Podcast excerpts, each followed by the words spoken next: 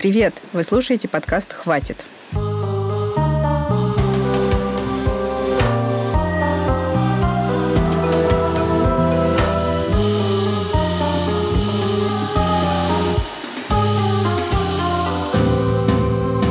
Этот подкаст делаю я. Меня зовут Настя Красильникова. Я работаю в студии «Амурские волны». Вы уже знаете, что этот подкаст сделан по мотивам одноименного документального сериала об отношении к женщинам. Посмотреть его можно в любой момент на start.ru. Подкаст сделан при финансовой и моральной поддержке Европейского Союза. Предыдущих эпизодах мы говорили о сексизме в медиа и юморе, а еще о дискриминации женщин при приеме на работу и домогательствах в офисе. Сегодня мы будем говорить о том, как женоненавистничество просачивается в интернет. В интернете много неприятного и опасного для женщин контента, начиная с сексистских мемов и заканчивая пабликами мужских движений, где женщинам угрожают и призывают травить их, а иногда и избивать. Возможно, вы помните некоторые женоненавистнические мемы. Они на самом деле надолго застревают в общественном сознании. Например, тот самый медведь в кустах, который кричит кому-то «шлюха». Или мем с благообразным лицом Валерия Сюткина и подписью «ББПЕ». Эта аббревиатура расшифровывается так «Бей бабу по ебалу». Почему вообще эта картинка с Сюткиным стала мемом? Вот как объяснили в энциклопедии русского интернета Лурк Морье в сочетании с веселым жизнерадостным лицом Сюткина и романтичными текстами песен призыв бить баб по ебалу выглядел дико – Именно интернет-энциклопедия Лурк стала тем сайтом, с которого этот и многие другие женоненавистнические мемы распространились очень широко. Лурк задумывался как зеркало русского интернета, как всеобъемлющая энциклопедия того, что происходит онлайн. И у нее даже интерфейс похож на Википедию. Там зарождались мемы, объяснялись важные культурные феномены, и это было место, в котором формировалась вся интернет-культура в России. На создателя Лурка и одного из главных деятелей Рунета Давида Хомака столько раз подавали в суд, что он был вынужден эмигрировать из России. Сейчас он живет в Израиле. Сайт Лурк был всегда страшно женоненавистническим, и мне кажется, что во многом именно он определил эту хейтерскую по отношению к женщинам онлайн-культуру. Я поговорила с Давидом Хомаком о том, как так вышло и что он думает про контент Лурка сейчас. Тут важно сделать пояснение. Давид – один из основателей Лурка, но в целом этот сайт – плод коллективного творчества. То есть статьи туда пишут разные люди, и Давид долгое время верил в то, что ограничивать свободу их творчества не нужно. Можешь, пожалуйста, рассказать, что ты знаешь про мем «Бей бабу по ебалу», как он появился и почему вообще стал таким популярным? Я про него знаю примерно то, что у него был некий шок-вэлью. Он шокировал. То есть я его никогда не воспринимал в каком-то вот отрыве от э, «Бей кого угодно по ебалу», потому что я его не воспринимал ни в каком формате, кроме того, что вот чистый шок. А были люди, которые воспринимали это иначе? Наверняка были, потому что мне, значит, году в 2000, наверное, 11, 10 11 я не помню, в афише, собственно, предъявляли за достаточно мизогинное содержание Лурка, и на что я, в общем, довольно честно по тем временам отвечал, что, ну, извините, интернет у нас какой? Что это зеркало интернета, и я ничего не, я не вмешиваюсь, чтобы ничего не испортить. Это была такая позиция принципиальная ну, на тот момент, что мы ничего не трогаем, чтобы ничего не испортить. Мы делаем вот интернет таким, как, какой он значит, есть. Когда я готовилась к интервью с Давидом, я, разумеется, много читала Лурк. Поскольку он сделан как интернет-энциклопедия, я решила проверить, что пишут в статье под названием «Женщины». Так вот, женщины, согласно энциклопедии русского интернета, представляют собой следующее. Женщина – бесполезный кусок шкуры, намотанный на вагину. Единственное, что может быть реально интересно в женщине, выплевывает она или глотает, чтобы, если выплевывает, дать ей пи***, трахнуть и затем выбросить. Всегда помни, что женщина сама ничего не стоит. Я спрашиваю у Давида, как ему кажется, может ли такая статья как-то повлиять на взгляды того человека, который ее читает?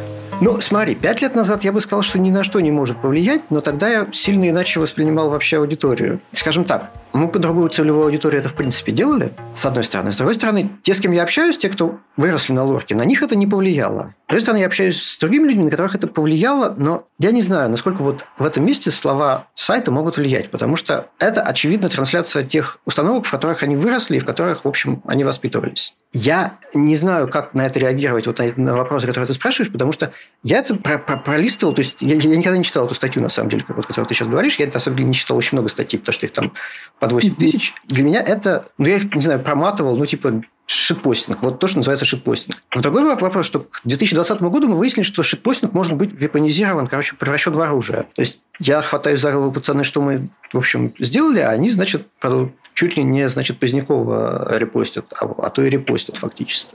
Давид говорит про Владислава Позднякова. Во ВКонтакте, в Телеграме и на других платформах есть группы «Мужское государство» и всякие мужские движения. Это такие большие паблики, полностью построенные на ненависти к женщинам. Один из самых известных людей в этом движении – Владислав Поздняков, основатель паблика ВКонтакте «Мужское государство». Его идеологию Поздняков описывает как национал-патриархат. Поздняков призывает своих подписчиков травить россиянок, которые ведут недостаточно скромный, по его мнению, образ жизни. Выкладывает в публичный доступ ссылки на их аккаунты в соцсетях и иногда даже адреса. Женщин в этих пабликах называют шкурами и шлюхами. В декабре 2018 года Позднякова осудили на два года условно за действия, направленные на унижение человеческого достоинства по отношению к женщинам. Правда, через три месяца этот приговор отменили. В июле 2020 года паблик «Мужское государство ВКонтакте» заблокировали за призывы к насильственным действиям. Позднякова и его сторонников это, впрочем, не остановило. Травля женщин идет полным ходом на других платформах. Поздняков выбирает жертву, выкладывает в публичный доступ ее контакты и аккаунты в социальных сетях, и армия его фанатов начинает атаку. Девушкам поступает огромное количество оскорблений и угроз, в том числе физической расправой.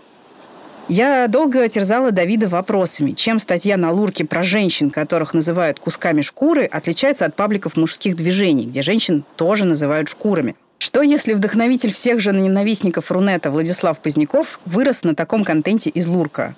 И так мы приходим к обсуждению свободы слова и цензуры в интернете. А чем то, чем занят Поздняков, принципиально отличается от женоненавистнических статей на Лурке? Потому что, как мы знаем, можно Позднякова не замечать, а на Лурк зайти. Ну, смотри, во-первых, ты сводишь сейчас, ты ставишь в очень неудобное положение, ты сводишь Лурк к единственной функции, то есть э, мизогинии. Конечно, Лурк – это все-таки 8 тысяч статей от там, матфизики до этого самого. Принципиально была позиция, еще раз говорю, заявленная в 2007 году, когда мы были совершенно другими людьми, когда интернет был совершенно другим, что мы не лезем в редакционную политику. Я это подчеркнул, значит, у американской журналистики. Американская журналистика с тех пор вошла в глубочайший кризис, и я почитал несколько учебников, где, в общем, это несколько тоже критикуется. А ретроактивно что-то менять на ложке я не знаю. То есть, ну, как-то уже поздновато. Если, значит, Поздняков на этом вырос, то, ну, придется мне с этим как-то жить. Но, в общем, мы честно пытались сделать мир лучше, понимаешь? За счет чего? За счет э, охвата максимума человеческого, за счет возможности дать каждому высказаться на тему, которая его волнует, красиво высказаться. При этом, ну, то есть, верхушка Лорка никогда не модерировала статьи толком на предмет содержания. То есть, это был именно что free for all, такая свободная пресса, свободная, значит, страна внутри совершенно свободного интернета. Это был это были правила русского интернета. Русский интернет был вообще таким специальным местом. Это, знаешь, такой Park на астероидах. И мне интересен был эксперимент по свободе слова. Окей, к 2020 году мы убедились, что свобода слова это в том числе очень э, такие уродливые формы принимает. И что-то, короче, А надо... почему свобода слова заканчивается на призывах Позднякова пойти угрожать какой-то конкретной женщине? Почему она заканчивается именно в этот момент? Где эта граница и где она проходит? Ну, для меня она проходит на адресном насилии. На призыве к насилию по отношению к конкретному человеку? А, да, потому что безадресное насилие, ну просто, ну, я этого человека, грубо говоря, забаню. А если бы это происходило в 2020 году, я бы и на лурке это банил, но тогда мы думали, что, в общем, это все смешно и как-то весело и безобидно. Очень интересно, а что изменилось с тех пор? А, ты знаешь, э, это очень просто. Я над этим очень много думал, на самом деле, последние лет пять. Интернет стал доступен каждому. Это прям каждому. Мы мечтали, чтобы интернет стал доступен каждому, он действительно стал доступен каждому. Все-таки еще в 2007 году интернет был, во-первых, несколько остатками достаточно элитарной сети, ну, чисто имущественный ценз. То есть, мы были детьми из приличных семей, что бы это ни значило. Это был срез конкретно сильно перекошенный в сторону мальчиков, сильно перекошенный в сторону людей с достатком. Что изменилось? Интернет стал доступен каждому. Интернет стал доступен каждому в, не знаю, в Индии, в Бангладеш, в Африке. Интернет стал настолько доступен каждому, что WhatsApp, который принадлежит Facebook, пришлось ограничивать количество форвардов, потому что в прошлом-позапрошлом году 14, что ли, случаев массового линчевания тупо из-за фейковых форвардов э, в WhatsApp. То есть, э, вот это, например, на меня повлияло. Когда раньше деанонимизация значила, ну, просто ничего. Лулу мы знаем, где ты живешь. Это было психологическое давление, и не больше. Получается, что интернет из тусовочки для избранных мужчин превратился в место, где живут все. И в связи с этим теперь интернету необходима цензура. Правильно я тебя понимаю? Скажем так, ему нужно какое-то частное регулирование, потому что я, я не уверен, что ему нужна цензура как цензура, потому что под цензурой мы Давай договоримся о терминах. Это, это очень, очень расплывчатое понятие, потому что я не готов подписываться под словом цензура, потому что цензура бывает разная. В интернете сейчас есть ряд ограничений на свободу слова, причем довольно странных. То есть, это американский путь. То есть, в Фейсбуке можно публиковать кадры жесточайшего насилия, но нельзя публиковать, значит, женское тело. Это, мне кажется, угу. довольно нелепым. Ну, то есть, э, come on, guys. Есть частная, значит, полиси, где, значит, нельзя публиковать призывы, что подпадает под призывы, никто не знает. Поэтому, значит, в Фейсбуке могут забанить, могут не забанить. Не за это мы как бы боролись. В смысле, не... мы думали, что интернет будет свободней, а не, не то, что получилось. Да, я считаю, что ограничение интернета в текущей ситуации необходимо, потому что мы надеялись, что люди станут как-то э, лучше и добрее. Как всегда с э, революционерами, ну, мы немножко ошиблись. Не получилось. Все-таки, если оперировать какими-то конкретными мерами, что можно было бы сделать с Поздняковым? Ну, очевидно, деплатформинг, лишить его площадки. Потому что свобода слова не, не обозначает того, что тебе обязаны предоставлять площадку. Свобода слова не значит, что я обязан пустить тебя домой и дать тебе танцевать на столе, выкрикивая угу. при этом там, любые лозунги. Потому что интернет все-таки место общественное, а сервисы все-таки место довольно такое частное. Я не фанат настолько, значит, либертарианских идей, но этот момент, он все-таки, значит, мы пытались сделать сервис свободный для всех. У нас э, получилось то, что получилось. Короче, исходя из этого, я вынужден сообщить, что деплатформинг – это, в общем, наверное, лучшая идея. И что анонимность в том виде, в котором мы ее представляли, тоже не очень хорошо работает. Деплатформинг – это лишение площадки. Именно это и случилось с пабликом мужского государства ВКонтакте. Заблокировав его, администрация соцсети лишила Позднякова и его сторонников места для высказываний. А еще такой больше общий теоретический вопрос, просто на порассуждать. Что первично? Насколько интернет вообще в целом может повлиять на отношение к женщинам в России?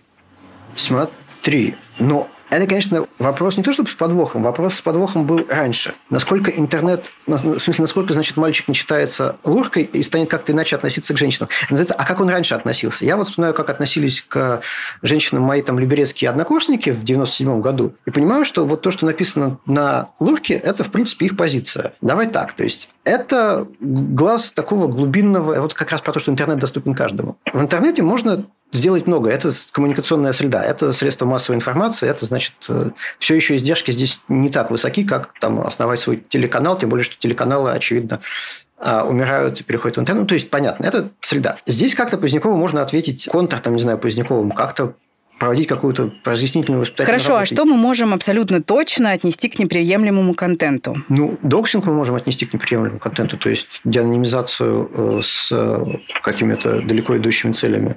Призыв «бей бабу по ебалу» – это неприемлемый контент? Вот ты знаешь, мне очень сложно именно с этим мемом. Для меня он не гендерно ориентированный, потому что для меня настолько абстрактен, то есть настолько стерся от долгого употребления, что я понимаю, что, наверное, человек он должен цеплять. Наверное, да, но он для меня вот настолько про вообще другое.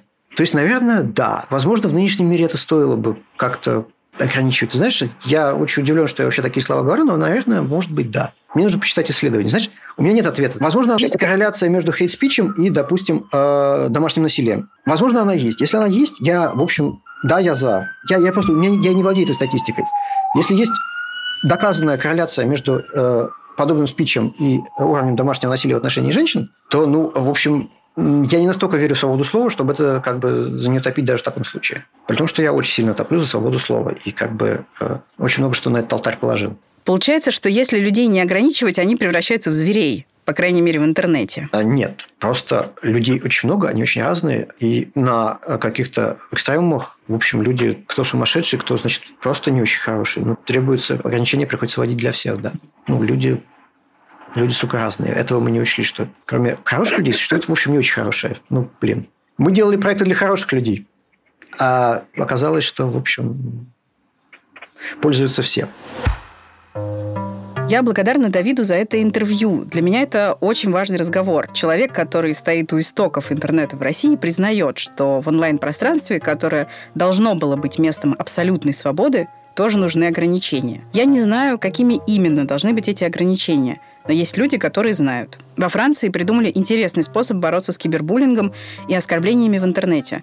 Там разработали приложение, которое называется Bodyguard. Эта технология блокирует комментарии и сообщения хейтеров на YouTube, в Инстаграме, в Твиттере и в Твиче. Бодигард блокирует их, но не уничтожает. Например, вы написали женщине под постом в Инстаграме комментарий «Ну ты и страхолюдина». Приложение сделает так, что адресат комментария и ее подписчики его не увидят. А вы, если зайдете в комментарий, увидите его. Бодигард работает на английском и французском языках. Сейчас приложение доступно в Европе. В январе следующего года должно запуститься в Штатах и говорят, что когда-нибудь доберутся и до России. Я поговорила с создателем этого приложения, его зовут Чарльз Коэн.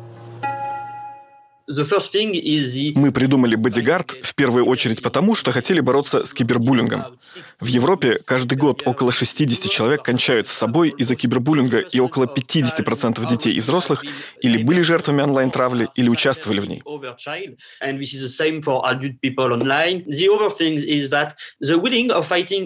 Вторая причина в том, что мы боремся с самоцензурой.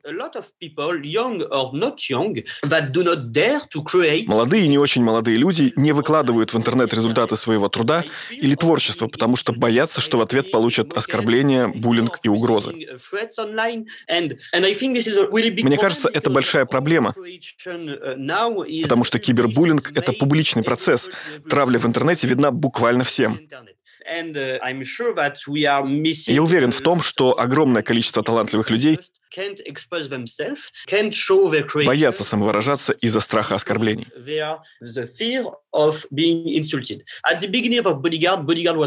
Изначально бодигард создавался для молодых людей, потому что мы знаем, что они чаще всего сталкиваются с кибербуллингом и самоцензурой. Но потом приложением стали пользоваться вообще все политики, журналисты, блогеры. У нас уже 10 миллионов пользователей. А вы можете объяснить, как работает эта технология? Как приложение отличает агрессивные комментарии от критических? В понятие онлайн-хейт входит два явления. Во-первых, кибербуллинг. Это агрессивные комментарии, адресованные конкретному человеку. А еще есть hate speech, то есть агрессивные комментарии о группе людей, которые объединены каким-то признаком, гендерной принадлежностью, сексуальной ориентацией, цветом кожи. Например, есть комментарий «ты козел», обращенный к автору контента. Или комментарий «Дональд Трамп козел». Это комментарий о другом человеке, а еще бывают комментарии «вы все козлы», адресованные группе людей. Когда технология это проанализировала, она сверяется с правилами модерации, которые настроил конкретный пользователь и понимает, удалять этот комментарий или нет. Но первоочередная задача бодигарда защищать от кибербуллинга. Так что по умолчанию он защищает только авторов контента от агрессивных комментариев. Так что если вам в Твиттере прилетел реплай «Ты прав, Дональд Трамп козел», приложение не будет его удалять или блокировать, потому что мы понимаем, что этот контент агрессивен по отношению к Дональду Трампу, а не к вам, как к автору. Вы рассказывали, что одна из задач бодигарда — это бороться с самоцензурой. А ваша технология никому не кажется цензурой? Наверняка вам кто-то говорил, что то, что вы делаете, это попытка ограничить свободу слова. Я считаю, что можно самовыражаться без оскорблений и угроз в адрес других людей. Это вовсе не цензура. В обычном разговоре, когда человек сидит напротив тебя, ты бы не стал его унижать и оскорблять. Основное правило модерации информации, которую мы предлагаем, такое. Бодигард удаляет те слова и комментарии, которые люди вряд ли могли бы произнести при личной встрече, но почему-то не боятся написать, сидя за монитором. Вот, а, кстати, что подсказывает ваш опыт? Почему люди так агрессивны именно в онлайн-пространстве? Потому что они анонимны. Я думаю, это одна из основных причин. А еще потому, что для них это способ выпустить пар. Хорошо, а вот те люди, которые оставляют агрессивные комментарии, они получают какое-то уведомление, что их комментарий был удален за хейт-спич? Нет, и это одна из фишек приложения. Комментарий удаляется с платформы, но человек, который его оставил, по-прежнему видит его на месте, где он его оставил. Если зайдет проверить через неделю, он подумает, отлично, мой комментарий на месте, тот ущерб, который я хотел нанести, нанесен. То есть получается, что вы даете вашим пользователям возможность защититься от кибербуллинга, и вместе с тем вы даете агрессорам возможность выпустить пар. Так получается? Да-да, это беспроигрышная ситуация. Этот эпизод задумывался как экскурс в онлайн-мизогинию, а получился скорее про свободу слова и цензуру в интернете.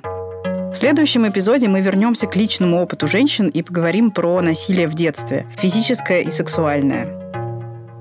Спасибо за то, что послушали этот выпуск. Пожалуйста, поставьте нам оценку, напишите комментарий и расскажите знакомым об этом подкасте, если он вам понравился. Напоминаю, что подкаст стал возможен благодаря поддержке представительства ЕС в России. В описании этого эпизода вы найдете ссылку на их сайт. В подготовке этого выпуска участвовали Виктор Вохминцев и Женя Павлова. Наш звукорежиссер Роман Бахарев, а музыку для этого подкаста написал композитор Алексей Зеленский. Меня зовут Настя Красильникова.